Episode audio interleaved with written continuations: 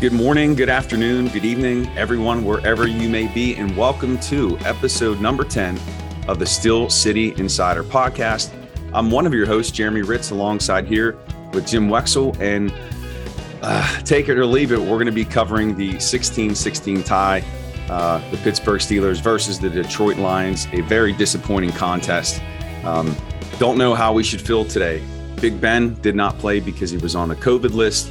And not only that, but the team loses TJ Watt to hip and knee injury. Joe Hayden goes out with a foot. Several other injuries impacted this team. But overall, they were underwhelming offensively and defensively. And we're going to cover that game for you here this Monday, November 15th. Jim, I know that's a mouthful, but how you doing on this Monday? I'm good. I've lived to be 61 now, and I'm celebrating that. It's quite an accomplishment for how I've tortured myself for 50 of those years, probably. Well, happy birthday. It's good to celebrate with you here at 5 a.m. But, hey, let's jump right in. Buddy, let me just tell you this. I looked, somebody asked me when I was born, because that's how astrology, that's the key to astrology. So I looked it up. It was 3:56 a.m. Oh, wow. This might have been the first birthday that I was up at that time. I celebrated my actual birth time, but I'm glad you agreed to do this the next day, because I'm going out tonight and I won't be up tomorrow morning at 3:56. But no, we shouldn't make jokes, because this was sad. This was sad. Yeah. It was sad. Yeah. It is a sad day, but I hope you have a great birthday celebration this evening and enjoy your sleep in tomorrow. But we'll start with the offensive side of the football, and Mason Rudolph takes the reins for at least one game as Ben's out sick with COVID, and underwhelming to say the least. I had some hope with him coming into this contest that maybe he would be a bit more mobile, which he was. He had some decent runs, and he pushed the ball down the field early in the game. But after that first quarter, that seemed to fall off. What was your assessment on Rudolph in his first start of the 2021 season? Well, you know, this was all for him. Everybody had their opinions. It's funny. Everybody had their opinion. Well, if he beats this team, it's only the Lions. It won't mean anything. I mean, let's just watch. Okay. This is up to Mason to determine his future in Pittsburgh. Maybe that's saying too much, because he is signed for next year. But his status, this was up to him to determine his status, and we could all gain our own knowledge. Well, I mean, it was all there for him, and he just did not take it.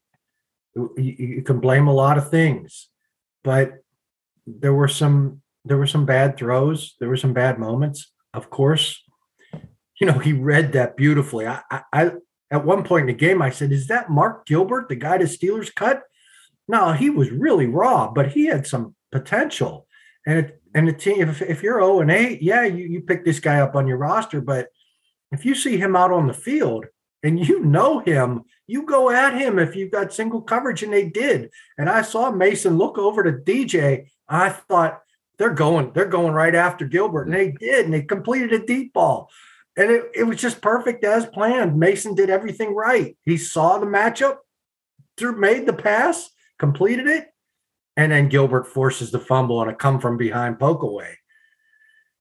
So, I mean, that wasn't Mason's fault. No, that was one of the good things he did. But, you know, skipping that third and goal pass to Ray McLeod in the warm zone, and throwing that high, hot one to on third and down at midfield to, I believe it was DJ over the middle.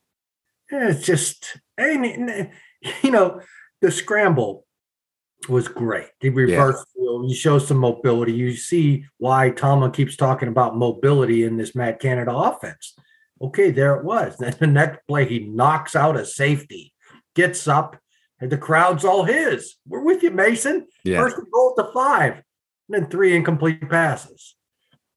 You know, he did not grab it and take it and make it his.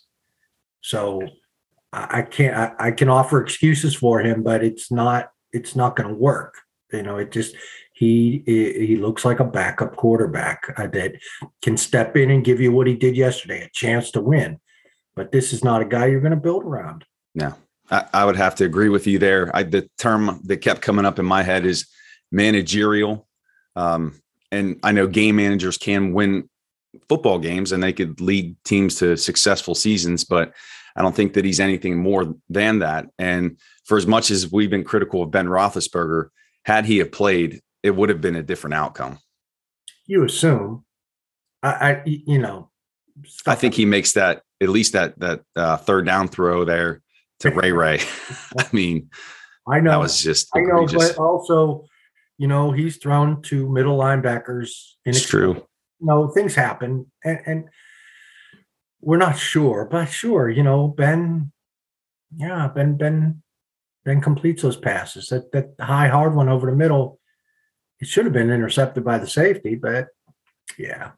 Yeah. Well, in terms of Roethlisberger getting back on the field for next Sunday, I'm not sure in terms of COVID protocol, how long he has to be out or if there's a chance for him to get back on the field, but hopefully he is back for the Chargers game and it's not a second go round for Rudolph, because that would be difficult to overcome against the Chargers. Have you heard anything in terms of Ben being available for next weekend? Well, he's symptomatic, and so he'll be tested again. He has to clear. He has to clear two tests within a 24-hour period. The assumption by everybody and people who've had these minor bouts, I assume they're minor bouts. I hope it's a minor bout. Mm-hmm. Sometimes we get so caught up in will he play, won't he play, the surprise of him not playing, we don't worry about his actual health. So, you hope all's well there. And just because there was no chatter about it at all, I assume he's okay. And then I assume he'll be back. Okay. Well, that will be important. Coupling Ben alongside Najee Harris, who continues to be the heart of the offense. He finished with 105 rushing yards last night, but it didn't seem that they committed to the run as much as they have in previous games. I think he had 26 carries, but it didn't seem like that was the focal point of the offense with Rudolph throwing 50 times. Did you get that sense that there was more of a priority put on the pass as opposed to the run? With this RPOs, the Lions can dictate what they want him to do. Mason, I don't know if Ben's like this. I don't know that Ben is fully accepting of the RPO fundamentals that Mason grew up with. And so that was part of my interest in Mason, was maybe he'll run these RPOs better. There's more natural with them.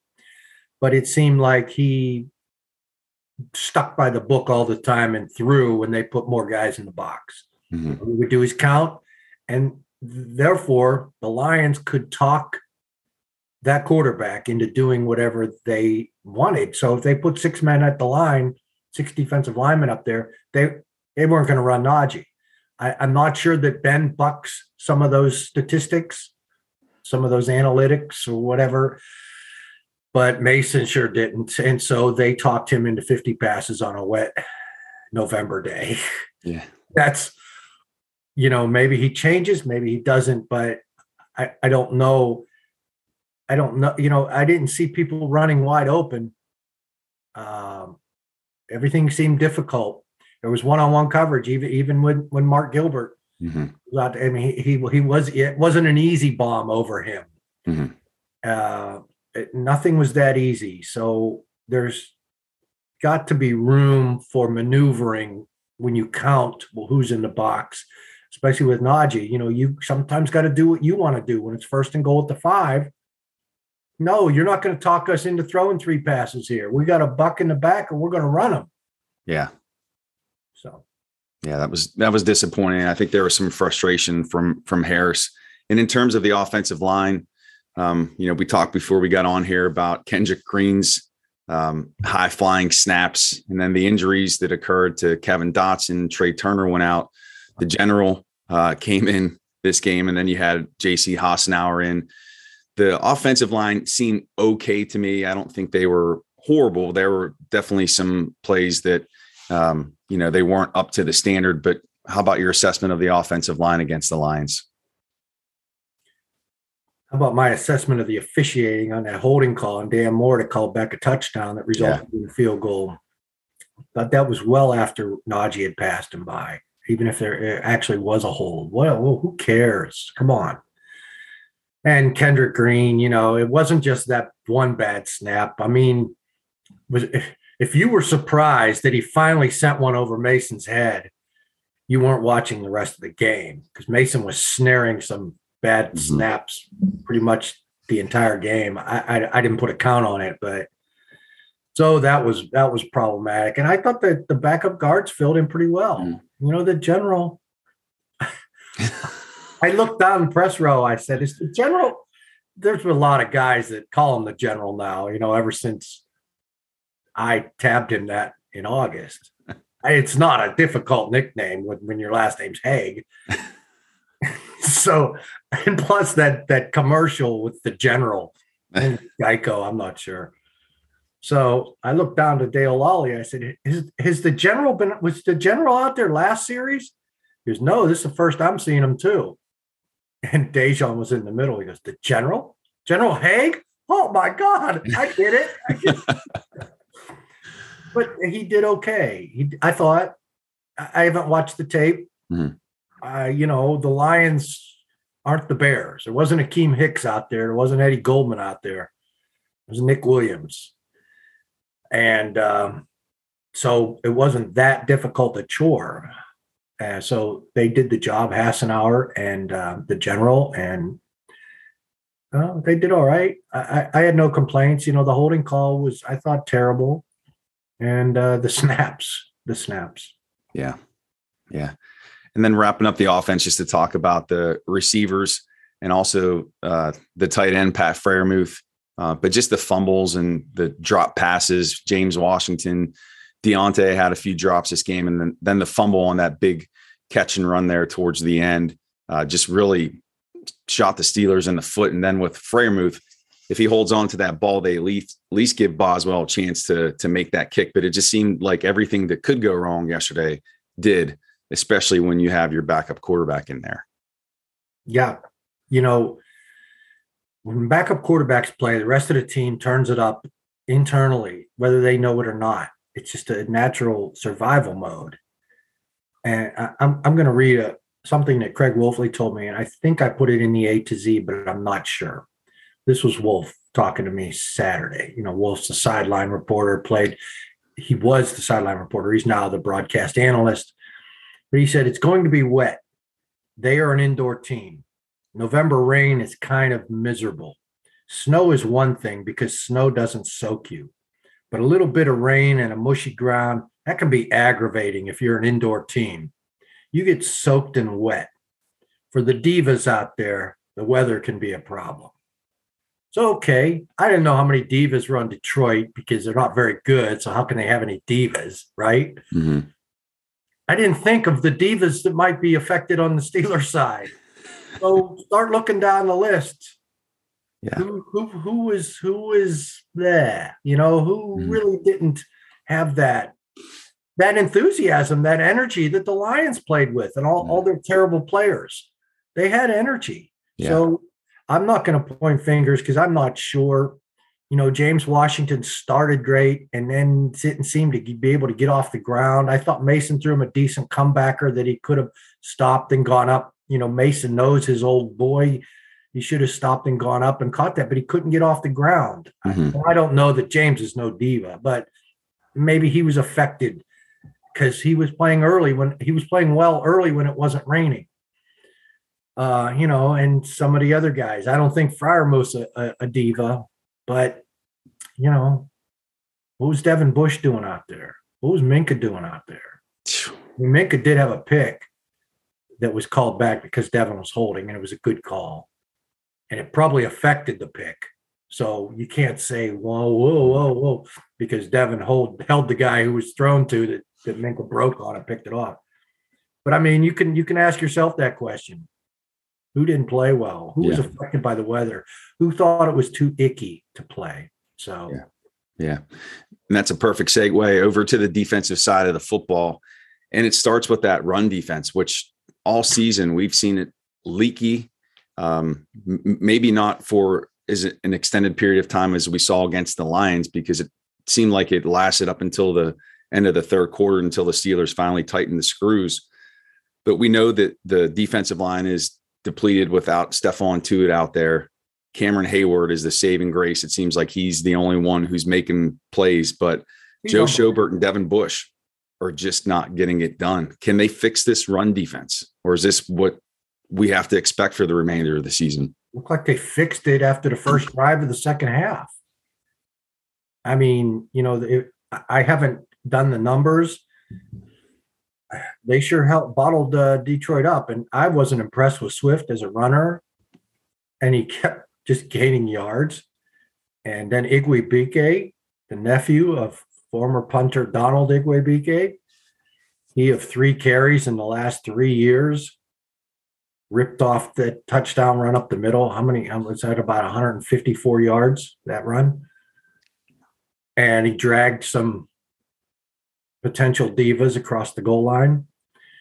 That was grim. That was grim stuff. And those backs didn't impress me all that much. And I said, I think it was Ed Bouchette. I said, Ed, did you think Swift was a good back? He goes, man, he got outside. He goes, he didn't look fast, but he got outside on that one. And I believe Decker was bullying Highsmith for a while there. Mm-hmm. You know, Decker's a good player. But then Highsmith turned it up at the end. So I'm not going to totally condemn Highsmith's game. But, man, I thought Swift was so slow. Oh, how is he getting all that yards? And he's not that powerful. So I could be wrong about him. You know, appearances could be wrong. He did get outside. He maybe he's faster than he looks. But, man, I thought that was just an average back that they should have been pummeling. And they didn't. Is it going to get fixed? It kind of did in the second half. Mm-hmm. Tomlin talked about they were screwing up on the gaps early because of the tackle eligible on the other team, on the Lions. So I'm not sure. Maybe you have a better take on that, but you know, there's nothing I could say that we all didn't see. I mean, you know, tackle the middle linebackers, and I tell you, it looked like Devin got better as the game went on because they stopped bringing Spillane in. I thought he found a rhythm, and maybe that has been a problem for him. I'm not sure. So, yeah, I mean, 200-plus yards rushing allowed is very concerning, especially when it's given up to a not very good Detroit team. And just looking at that schedule that's coming up with Baltimore on there twice, they've got to patch things up. And again, it's kind of the same discussion that we've had, is there are periods where they're giving up these big runs, they make some adjustments and clean it up. But at some point when you're playing these better teams, you can't do that, because if you're going to get in a hole, especially with this offense, it's not built to, you know, come back from a major deficit. But hopefully they can get Stephon Tuitt back on the field, but that doesn't seem like that's happening anytime soon. I mean, how can they achieve more consistency here? Is it just a matter of being on their fundamentals more? Is it a practice issue? Is it changing the lineup to incorporate Spillane in there more? Do you think there are tweaks they can make to be more consistent? Well, like I said, they got better as they stopped using Spillane. Mm-hmm. I know you know, Keith Butler says he's not the run stopper everybody thinks he is because of that hit on Derrick Henry. So, and Tomlin said they're just trying to find a niche for him. So they got some playing time. They got their backup linebacker ready. He's played enough this year, if that's what their goal was. I have faith in Devin still. Mm-hmm. And the end of that game gave me a little bit. So it's not all Devin. I mean, Isaiah Bugs, you know, and Henry Mondo, everybody loves him, but, you know, where is he? Let's run at him. You know, you could say it's practice, and I don't know what Joe Schobert was talking about because I wasn't over there. And sometimes those are taken out of context. Maybe he just was saying, we just got to work harder. You know, what do you say after a miserable game? So I don't see any solutions out there except score more points. You know, or put James Pierre at inside linebacker. Yeah, that dude was hitting. That dude was coming up and making some plays. Terrell Edmonds played well, too. Yeah, he did. Yeah. He did. For as critical as I've been of Edmonds, he did have a nice game yesterday. Huge sack. Yeah. Yeah. Yeah. In terms of TJ's injury and Joe Hayden, have you heard anything in terms of timetable for those two? I know that Watt's injury at first looked pretty significant. Hopefully that he's not out for any extended period of time. It doesn't seem like he will be, but and let's wait and see. Stuff might be coming out on Twitter today. Mm-hmm. I always recommend checking out Jerry Dulack's Twitter feed. He's on top of injuries. Mm-hmm. And Tuesday is will be Tomlin's pronouncements. So, that's kind of grim. But they got a 6th round pick for Melvin Ingram. So, and just speaking of Ingram, looking at that, Kansas City had a big win last night over the Raiders, but on the stat sheet, he only had 1 assist, 0 sacks. So I know a lot of people are upset today following the Watt injury that, they should have kept Ingram, but he's not doing much over in Kansas City. And good nugget by you, Jeremy. The taco is getting his opportunity right now, along with Tuska. And then the secondary, I know before we got on the air today, we talked about Jared Goff and just how abysmally he played. So I don't know if we want to give any credit to the Steelers secondary here, because it was just poor quarterback play on top of him being injured. But the secondary, I guess, was the lone bright spot by default. Well, James Pierre, very interesting. I mean, Tomlin told the broadcast crew last week that this guy was going to be a star. That kind of surprised me. I mean, you got to love his size. You got to love his demeanor. But I didn't know he was that highly regarded. And, wow, yesterday it was impressive. So there's a nice glimmer there. You're looking for pieces. Minko played better. We know that. I mean, that pick was pretty cool. That was a time in the game where a guy like that makes a big play, and he did. It was called back. The other side, who's the corner on the other side? Sutton. It's okay. Yeah, I'm not too down on the secondary. I just, how can you give up that kind of run yardage when the quarterback is so ineffective and their receivers are so nondescript? Mm-hmm. So, and you're obviously somebody's covering Hawkinson because they didn't throw to him much. But Jared Goff, wow, when did he get so bad? And what were the Lions doing? I don't know how they ended up with him and lost Stafford. I don't follow the Lions. That's an abysmal bunch over there. So, yeah. Yeah. Steelers fans were not the Lions. Yeah. And he's saving grace this morning. Jeez. Well, and I wonder if they're feeling any sense of relief or celebration. I know that they haven't won a game, so I wonder if they feel anything with a tie. It has to feel better for a loss for the Lions, but just overall, I know we've been, or at least I've been talking about the Tomlin special. It's not a loss. It is a tie. It does help somewhat in playoff seeding. The Steelers are right now the 6th seed ahead of that 7th wild card spot. And I believe at this juncture, they would play. I think it's I looked at this morning. I can't remember, but they're right now. They're half a season to go. But they're at least in position if they could hold on over these last 8 games. And it's going to start with the Chargers this weekend. It's a Sunday night contest, and they're going to get into the bulk of the division with the Ravens twice. Cleveland got absolutely shellacked yesterday by the Patriots. You got a contest coming up against the Bengals, but they're going to have to get better starting Sunday. Where do you see this team going from here, Jim? Oh, I don't want to end the season now, and Steelers fans are great in that they really know this wasn't a contending team, I think. And then the injuries start happening, and then Ben showing his age. And they're still in it, like you. Look, what do they got to do to get back in it? Draft 22 other guys. I don't really have an answer. We're all seeing what's happening here. Twists of fate can happen. James Pierre, can he do this? Can Claypool come back in time? They're really getting a lot of injuries. So I have no answers. And I don't want the – and I don't think the fans are going to shut down. They're still going to follow this team. But, you know, what can they do? You ask me, I'll ask you. What do you expect? Yeah, well, I mean, to that point, I know you referenced Dejan Kovacevic earlier. I was reading his column this morning before I got on here, and he said that he is officially burying the Steelers. He doesn't think that they have what it takes to contend. And I would have to agree. I don't know if they can contend, but you can never say never with the team.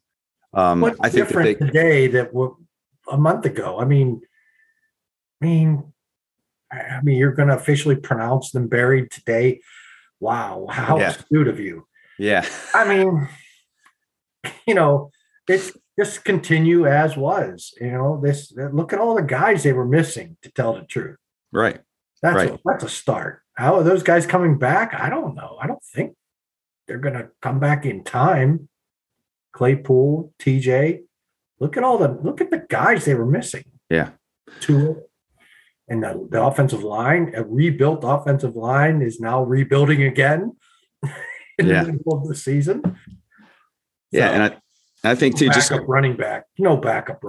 You know, they're still. What if Najee gets nicked? I mean, that's a game changer there. If Harris is out, and it's Benny Snell football. But all you can do is watch this and still enjoy it. You know, that was an edge of the seat game, for as sloppy as it was. Mm-hmm.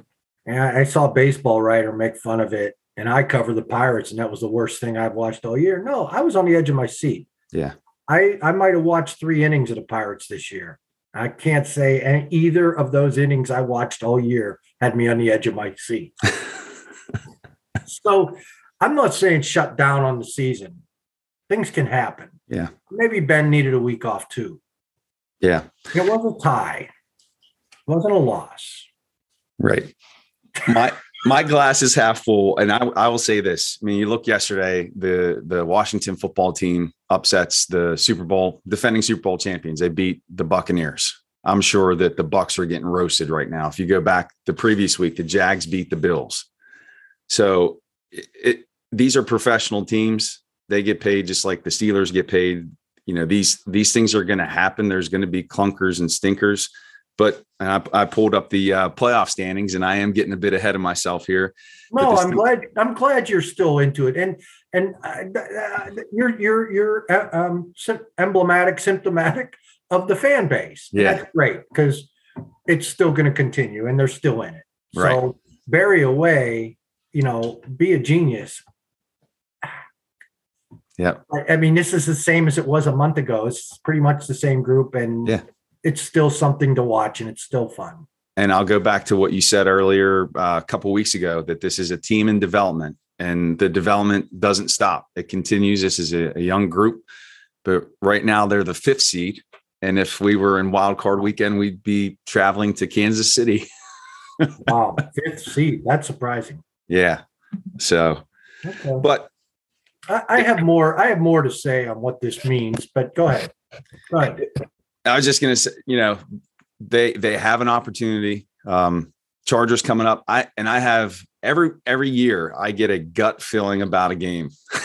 I'm going to put it out here into the universe, but I don't know what it is. When I look at the schedule, I'm not going to make any pronunciations here, but I have a good feeling about this contest versus the Chargers. Steelers Nation travels very well.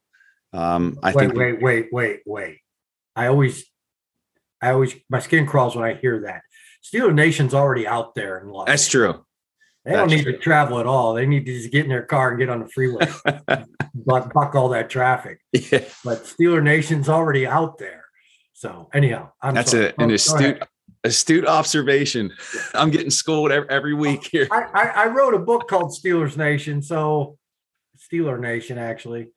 So I'm sensitive to some of that travel well stuff. Go ahead. I'm sorry. Yeah, all good. Interrupt away. But big game. If they can get the win against the Chargers, that's going to make everybody forget about this tie. And then the following week, they take on the Bengals.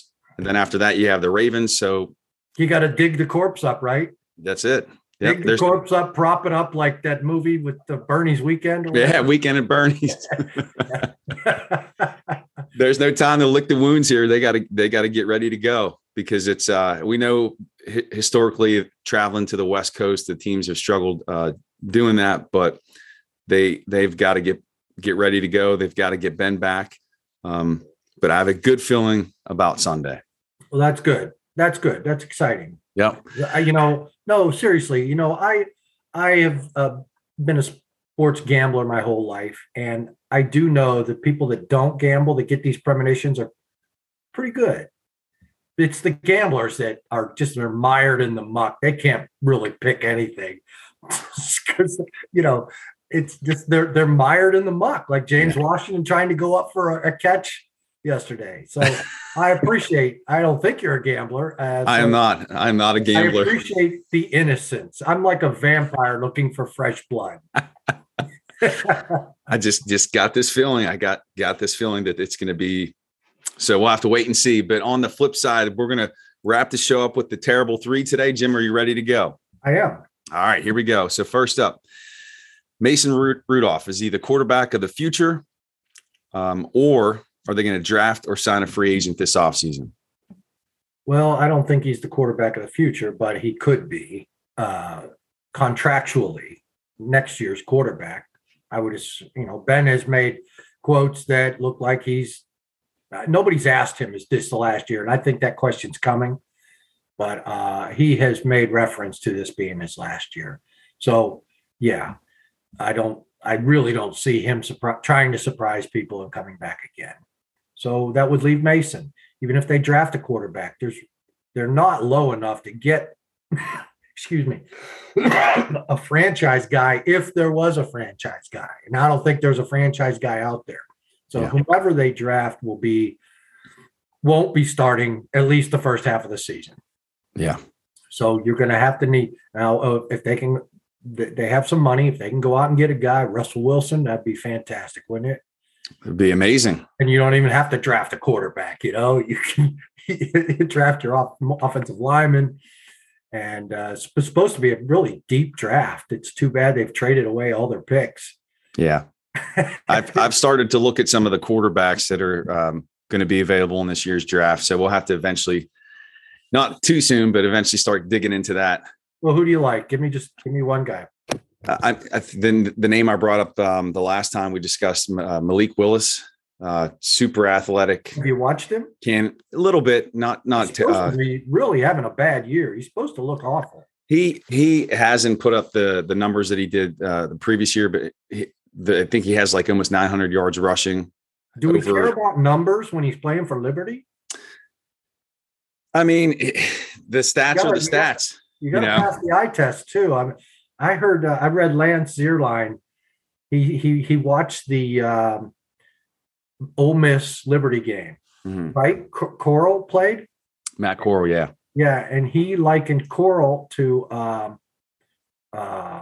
Baker Mayfield and Willis to Steve McNair, and that got my interest. So I started reading more about him, and there were people just trashing him, saying, if he wasn't coming into this draft with such draftnik love and just because of his tools, he would be a 7th round pick. He's showing absolutely nothing this year, my understanding. And I'm not a fan of Liberty College, and I really don't want anybody from there. That's just personal. So. Right.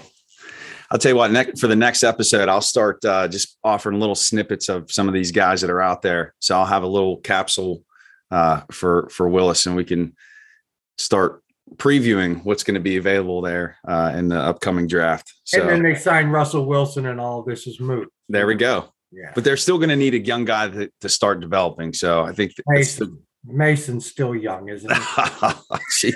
I'm shutting the door. Like Dejon's burying the Steelers, I'm burying Rudolph here. So, all right, number 2. So Stephon Tuitt, we talked about the rush defense. Is he going to come back this season? And what's going on there? I wish I knew. I really do. And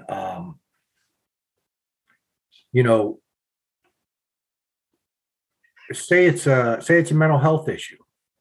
Now, and my daughter wrote a essay and won a scholarship for writing about speaking out about mental health issues. And everybody agrees we should treat this like every other issue and not make it taboo. Well, that's up to the person, individual. If it is a mental health issue, then okay. I don't agree with making it taboo and not talking about it, but that's his prerogative. It's still a HIPAA thing. So, and that should fall under all other health issues too. If you don't want people to know about whatever cancer you might have, that's understandable. Nobody should know that, and nobody should release that information. So all I'm saying is I don't know. You know, it was a knee, and I saw him working out in a knee brace. So he and it looked like he lost all the weight he had gained. He gained a ton of weight over summer. And so it looked like he lost it all, and I thought he was going to be back soon, but who knows? I don't know what happened, so I don't have the answer. And I haven't been digging, and it's not like even if they did have an open locker room, I don't know that I'd be going around asking his teammates what's going on here. I might ask Cam, and I did ask Cam, is he going to play this year? Cam said, yeah, I assume. Yeah, I think so. He was surprised by the question, so Cam at the time thought he was going to play. And that's the one guy I would trust to know whether it's okay to talk about this or not. Yeah. I'm sorry. I have no answer for you. No, I think that's a great answer just to hear Hayward's take on it. And there's still 8 games left. So whenever he could come back, he would be a boost for that defensive line. And then the last one, Jim, here, is a tie worse than a loss, or is it equally as bad? Can you contextualize this for the fans? And what does this tie mean for the remainder of the season and in terms of their playoff potential? Well, it means the writers won't have to calculate tiebreakers, you know, and the gamblers, they want a half game on this because the over under on the win total for the season is 8.5. Why doesn't this count as a half? It doesn't. So that's all that at the tie, but all the people who are down about this, I'm gonna read this quote from Dan Campbell of the Lions. He was asked, you know, Tomlin, Hayward said ties suck. Tomlin had no, there wasn't even, I don't think anybody was going to even ask, are you happy with a tie? You know, nobody in Pittsburgh was happy. So they asked Dan Campbell a couple times, and about the third time they asked him about the tie, he kind of gave in a little bit. It was kind of a win. Here's the question. It's not a win, but in these conditions against that team, is there some impact for that team in the locker room right now to come out with a tie, meaning it's a Lions? Well, how did the tie impact? He's kind of asking them, are you taking this as a win? Mm-hmm. And Campbell, the Lions coach, said, yeah, I mean, look, here's the positive of it. That's a good football team out there, and that's a winning football team. They've done it right for a long time. They play a physical, bully-type brand of football, and we went toe-to-toe with them, and I think that's what it says. So in that regard, I was proud of those guys, and I think you do take something away from that. We were able to go in there. Now, you don't hear the kind of quotes from the Steelers about the Lions, right? You heard what he said about the Steelers, and that's why fans, that's why they're so interested. That's why we're up at 5 a.m. talking about this for the fans. That's why you're still counting the playoff potential and wondering about the future. You're into it. And can you imagine being a Detroit fan? You know, I didn't ask Mike Wagner. Mike Wagner went into the Hall of Honor, and he's sick. And he's sick. Someone asked him, what does it mean? Shit, I'm breaking up. But he began crying. It was the end of a press conference, and he just was breaking up. He said, I didn't start for 3 years in college. He went to Western Illinois. I asked him, are you a leatherneck? He said, I'm a fighting leatherneck. That's the Western Illinois Fighting Leathernecks. He was an 11th round pick. He didn't start 3 years at Western Illinois, finally got to start as a senior, kind of like my daughter. Finally starts as a senior and becomes first team all conference. and Mike Wagner got drafted in the 11th round because of his computer numbers. They just took a shot because of his 40 time, and he was an athlete. And he got 4 rings. And Donnie Shell went in the Hall of Fame. The Steel Curtain has Hall of Famers all around him. Mike Wagner, to those of us who watched in the 70s, was a special kind of free safety. He was that kind of smart thinker that came up with big plays. But he wasn't the Hall of Famer. And you would assume a guy like that gets lost in the crowd the way Larry Brown got lost in the crowd. But these electors that they have for this Hall of Honor are fantastic. Mm-hmm. And they dug deep, and they know Mike Wagner was a legitimate part of that team. So he broke down and he talked about what this organization meant, what it meant for him to be a nobody out of Western Illinois Leatherneck country, to come in here as an 11th round pick, win 4 rings, and then get voted to the Hall of Honor, and to be asked what it meant. So it's very special to be a Steeler. And then Greg Lloyd was asked about his incoming class and where he came from, which was Fort Valley State. And he came in with Rod Woodson and Merrill Hodge and Delton Hall. And I believe there were another starter or two in the 87, underrated 87 draft class. And I said, Greg, you came so close to winning it all. Are you over it yet? Do you have any regrets? Here's a guy that played in the Super Bowl. One of the few Steelers teams has lost the Super Bowl. The other loss was by a group of guys who had won 2 Super Bowls. So Greg never got his Super Bowl. And he was so close. If it wasn't for a quarterback throwing awful picks, he wins his ring. I said, are you over it yet? He goes, when I came in, we were terrible. 87, we were terrible. But we got really good. And that mid-90s team might not have won at all, but it set the path. It got everybody right. So when you hear people talking about, oh, here come the 80s with Ben retiring, we may have just gone through the 80s, because rebuilding from a dynasty is difficult. And I think Ben's the reason they haven't been back to the Super Bowl is because he keeps them at 8-8. They haven't had their 4-12 season because he's good enough to carry a rebuilding team to an 8-8 record. I mean, Tomlin gets the credit, but it's Ben. It's Ben playing well enough to get to 8-8 with a rebuilding, struggling team. So maybe they went through their 80s. And maybe this great draft class with all these rookies starting is that 87 draft class that moves this team back into its mode again. And so you heard Dan Campbell say what it meant to tie this kind of organization, which we know they're struggling. Dan Campbell just sees it from the outside. We know there are parts missing, and there are problems here. But Dan Campbell's looking at the overall picture. Mike Wagner was looking at the overall picture.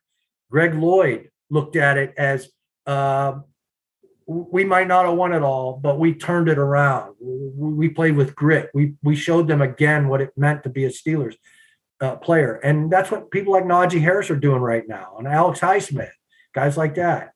So you're not the Lions is what I'm trying to say. The Lions don't say, oh, here come the 80s again. Yeah. They say, oh, here comes another 50-year Bobby Lane curse again. They've won one playoff game since Bobby Lane said this team won't win for 50 years. Wow. That when they traded him to the Steelers. And, they only won one playoff game since then. And that was the team Kevin Colbert and Ron Hughes built before they came to Pittsburgh. So don't be too down. I mean, you're in the middle of a great culture, and all the fans out there are part of that culture. Yeah. And they're not going to back away. They're going to call each other names today on Twitter. They're going to all salute Dejan for his vision of this is not a good team. And, and we're going to go back and forth, and people are going to snipe. But it's all good. It's all winning culture. It's all special. So don't forget about that. Yeah. And it is a tie. That puts your tie into context. So I don't mean to get so philosophical. That was great. That was very super insightful to close out the terrible 3 there. So always great stuff, Jim. Great talking Steelers football with you today, even though it was a tie. Everybody, please check out Jim's work on the Still City Insider. You can follow Jim on Twitter at Jim Wexell. You can check me out on Twitter at Still Study and check out my site, thestillstudy.com. And we will be back here next week following the big Steelers win over the Chargers. I'm calling it now. They're going to pull it out. Hopefully I'm not eating those words. But Jim, always great talking Steelers football with you. I'll see you here next week. All right, Jeremy. Thanks. Take care. Take care.